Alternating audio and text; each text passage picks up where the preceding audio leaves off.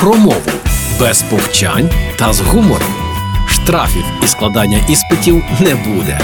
Програма Мовний патруль на Радіо Перше. Вітаю на Радіо Перше. Мене звати Лілія Криницька і вже стартує мовний патруль. Сьогодні тема, яка заполонила нашу увагу ще з початку повномасштабного вторгнення росіян в Україну. Щоразу згадуючи у текстах про країну агресора, ми намагалися виразити у словах всю ненависть і зневагу до осоружної сусідки, яка зазіхнула на наші життя і проливає нашу кров. Але і слів бракує, і ненависть здається недостатньою. Тоді в хід пішли і зневажливі назвиська, і навіть спроби домогтися офіційного написання Росія з малої букви. Чи має це сенс? Росія чи Росія з великої чи малої букви? Нещодавно Національна комісія зі стандартів державної мови опублікувала таке повідомлення: написання назв Російська Федерація, Росія, Москва, Московія, Московське царство, Російська імперія, Державна дума Російської Федерації тощо з малої букви можна не кваліфікувати як відхилення від норм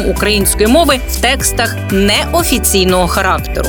А згодом з'явилася й офіційна позиція Інституту української мови Національної академії наук України. Тож підсумую. З великої букви ненависне Росія все-таки потрібно писати в офіційних і ділових паперах: закони, постанови, договори, статути, протоколи, заяви тощо та наукових працях. Допустимо писати з малої букви в художніх текстах: романи, оповідання, вірші і текстах публіцистичного стилю, статті в змі, дописи в соцмережах, рекламні матеріали тощо. Тож, якщо свої думки ви фіксуєте у соцмережах, до прикладу, і ваше серце лежить до написання назви країни злочинниці з малої букви, не спиняйте себе, маєте право. Заборони на таке написання немає. Чи допоможе це виразити свою злість і ненависть? Не знаю. Головне, продумайте, як розумно завуалювати текст. Щоб соцмережі його не спіймали за так би мовити розпалювання ворожнечі і подібну несусвітню маячню. Тож будьмо сміливі, але